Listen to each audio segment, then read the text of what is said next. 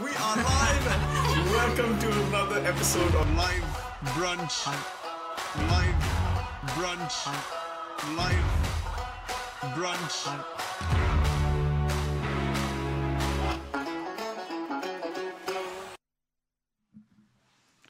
Hello. Hey, Welcome we are here. to Live Brunch. Yes, I feel like we've got some brioche coming our way very soon. So, Is that just hopeful? we are It is people of hope. faith, you know. So actually, I haven't been eating um, sugar for this has been my 71st day of no sugar. So, actually, I probably aren't, I'm not even allowed one of the brioche.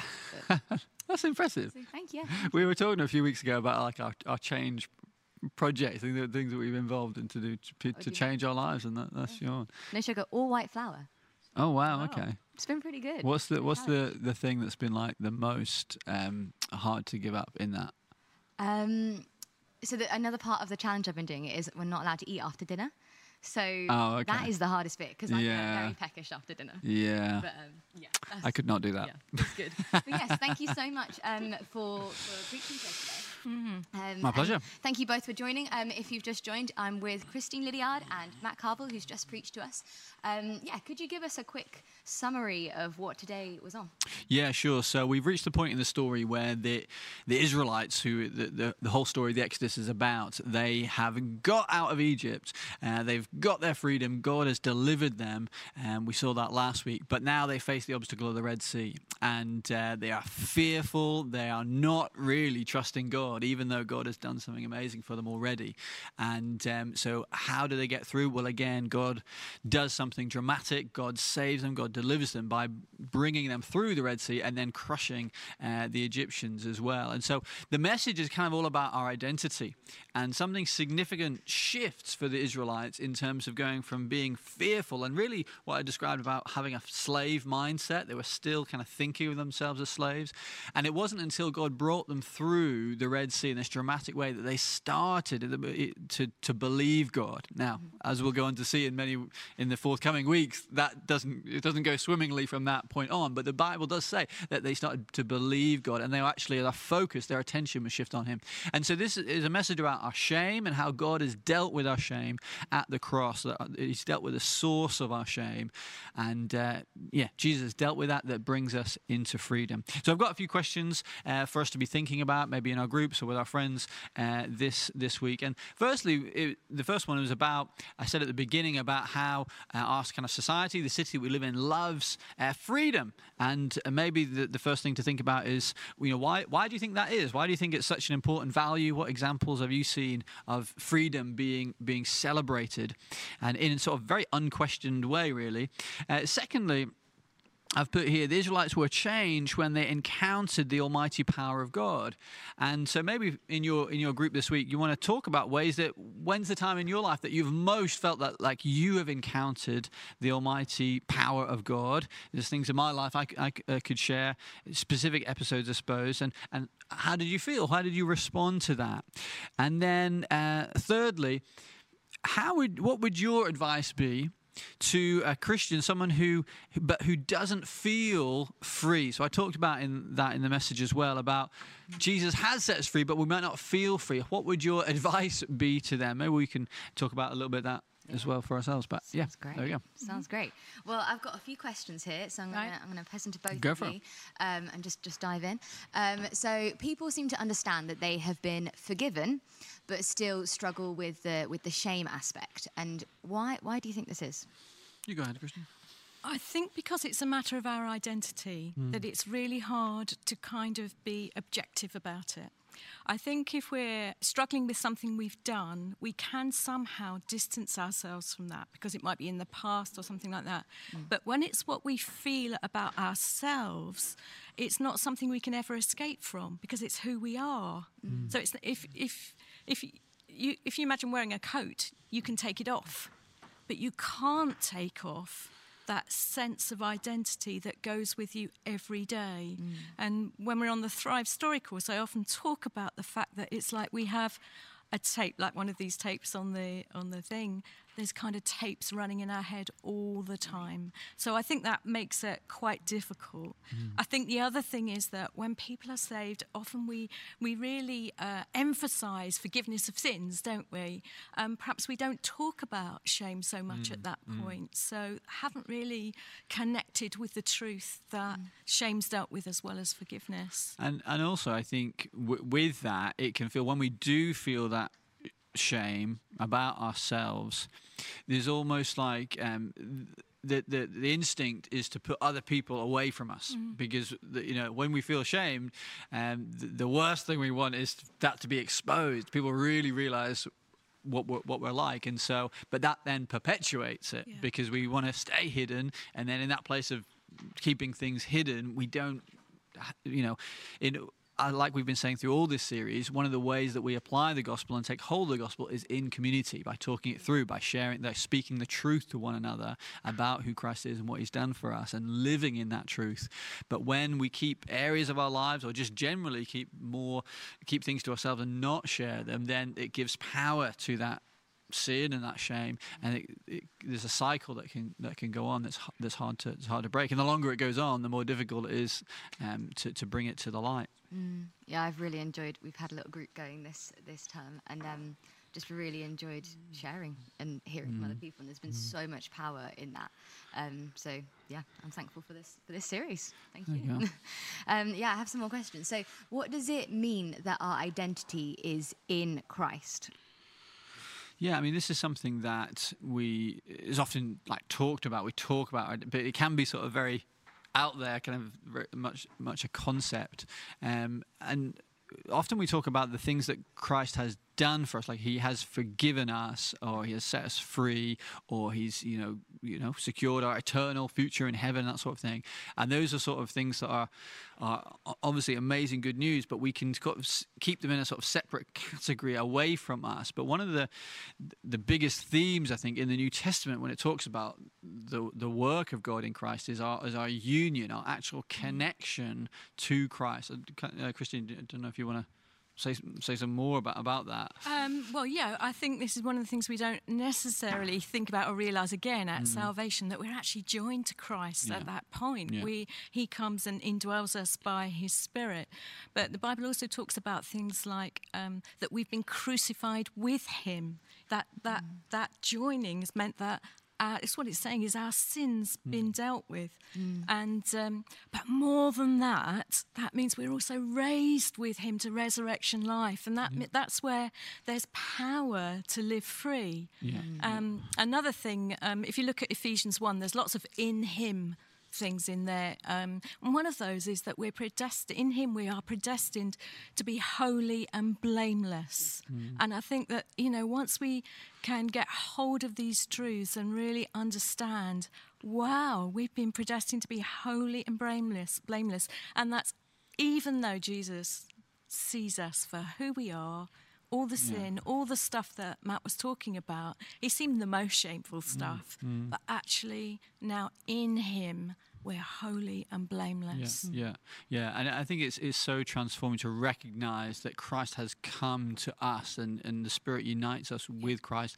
Because even just in a sort of day to day experience of walking as a Christian, you can think of Christ is over here and Christ loves me, but I'm still over, over here. You know, I'm trying to work out my problems and get through life and that sort of thing.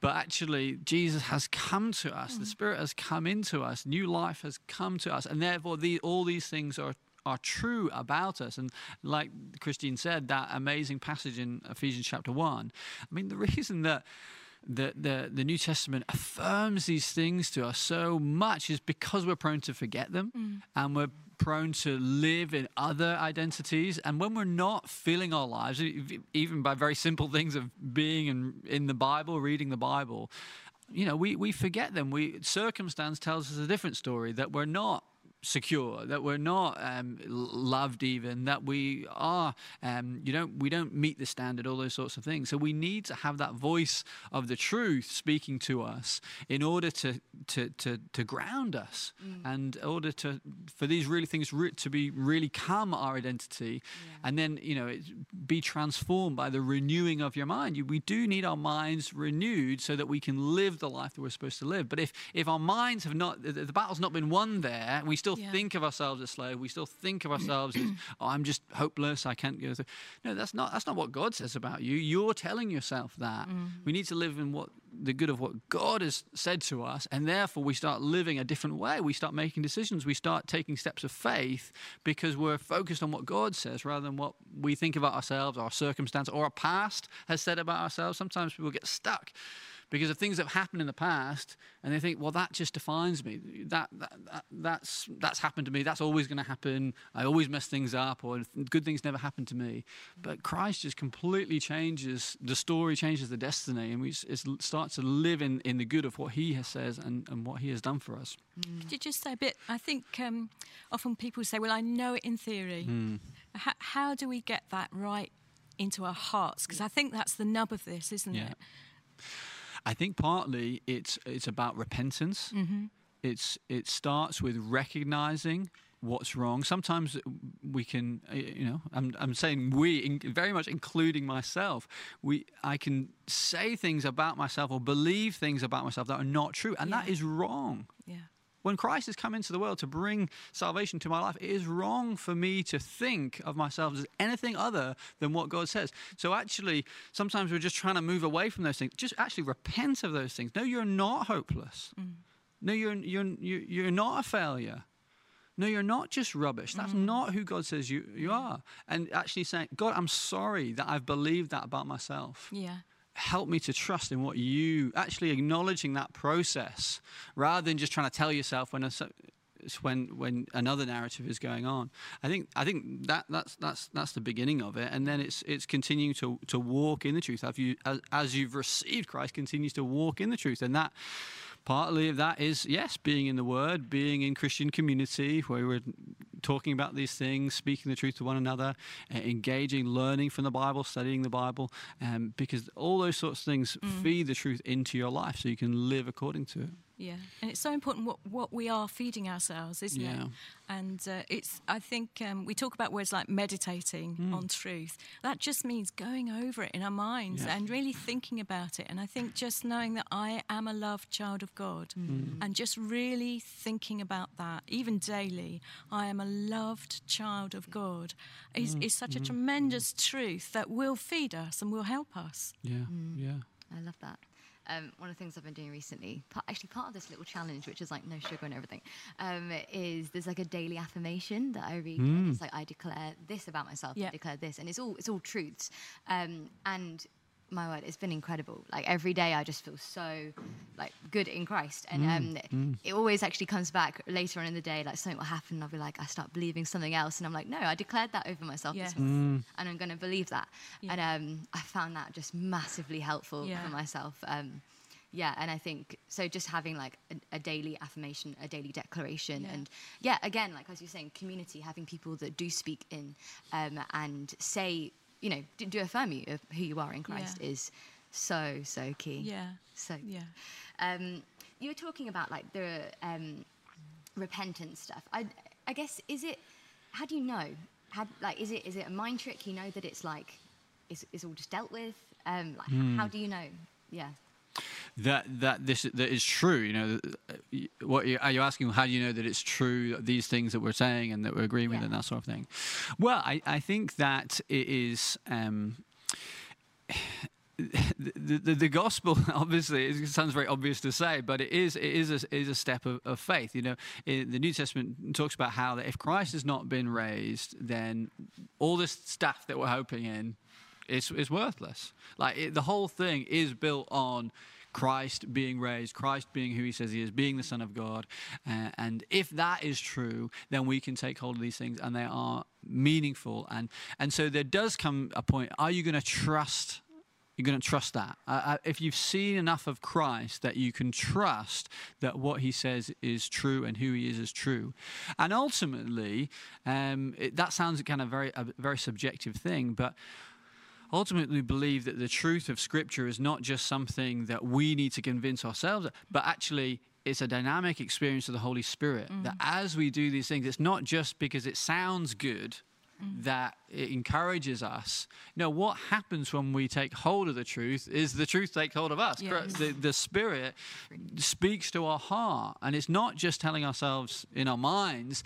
When we do that, there's a spiritual experience that that, that builds us up, and that, that because God is real and, mm. and you you'll experience that when your faith is in Christ, mm. and so that's kind of what differentiates, I guess, from maybe maybe uh, secular approaches to, to get through this. Of, um, and and I think the other thing, you know, even going on what you were just saying there about affirming yourselves uh, in the truth, one of the other aspects of that is that it's at the same time it, it does boost your confidence but it boosts it in a in a way that humbles you as well mm. because you're recognizing your need i'm not it's not telling yourself you are great it's that, that the gospel is actually telling us no without christ you are not great but because christ you you are loved yeah. and that mm. is so much more powerful because it's not dependent on you and i think this is what puts it in a different category to other maybe secular approaches that want to boost self self esteem, boost the ego, tell yourself you're great. Well, when the evidence is not for that, when we make mistakes and we realize our weakness, just telling ourselves is great is not going to be a long term solution. But the gospel is not just tell, not telling yourself you're great, it's telling yourself you're not great, but you're loved and Christ has come and He set you free. And all this, the focus is on Christ, but it changes our lives. Mm. Yeah. Yeah so yeah. good. It's really hollow, isn't it? Mm. If, if, you're if you're just doing that, there's nothing underneath it. Yeah. Whereas faith is the evidence of things not seen. It's a substance of things hoped for, and we're we're putting our trust in in God. Although He's unseen, there is substance. There is there's the the finished work of Christ yeah, yeah, yeah available for us. I mean, it, it does. It is a to to access that. It is a step.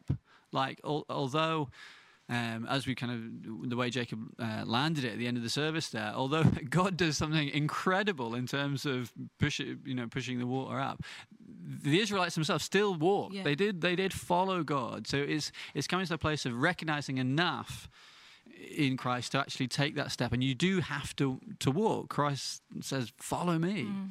uh, and so it's walking in the good of that. And that's that's what we're talking about, taking mm. steps ourselves. I think it's really important to realise that sanctification, um, you know, that ongoing making of us holy that God is doing in our lives, that we cooperate with Him, with the Holy Spirit, yeah. Yeah. with works of obedience. And sometimes we can think it's all God. God's going to do everything. And in one sense, he is, but we actually are partnering yeah. in that with him. Yeah, um, yeah, that's really good. Um, we have a question, uh, so okay. I'm gonna I'm gonna fire away. Um, God says, "Do not murder," yet He murders the Egyptians, even though He says everyone can change. So why does this happen? Good question. I think um, what's what's going on there is um, that I guess we're, we're applying a standard to God that God applies to us, uh, which I can under, understand that, but I think that's a uh, th- there is a, a, step being taken then. For, so for God to say to us, for God, the uncreated God, Almighty God of the universe, to say to us, do not take the life of someone else, like God is in the place of justice and he is the judge and he dictates the law. But for us to twist that back and say, well, no, we have a standard for you to keep, that's there's, there's Im, Im, imbalance there. But I would also say that God does not murder the Egyptians. God does execute his justice and judgment.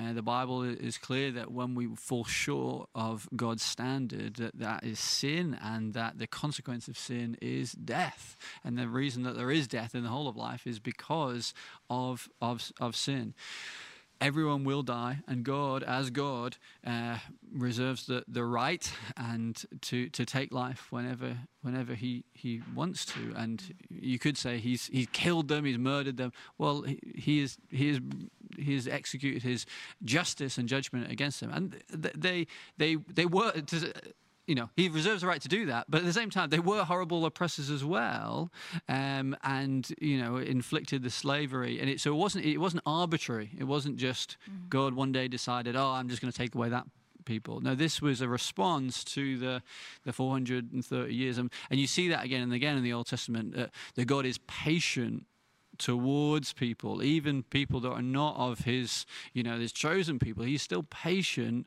wanting people to turn from wickedness. But there comes a day that that patience com- comes to an end. I don't, yeah, anything else? Yeah, that's fine. Great. Well, I think we've come to the end of live brunch, not live lunch. There you go. no brioche. No brioche. yeah, it'll come. It'll come in a minute, actually. Yeah. Thanks so much for, uh, to both of you for coming, and thanks for watching. And we'll see you next week. Yeah. See you soon. Bye.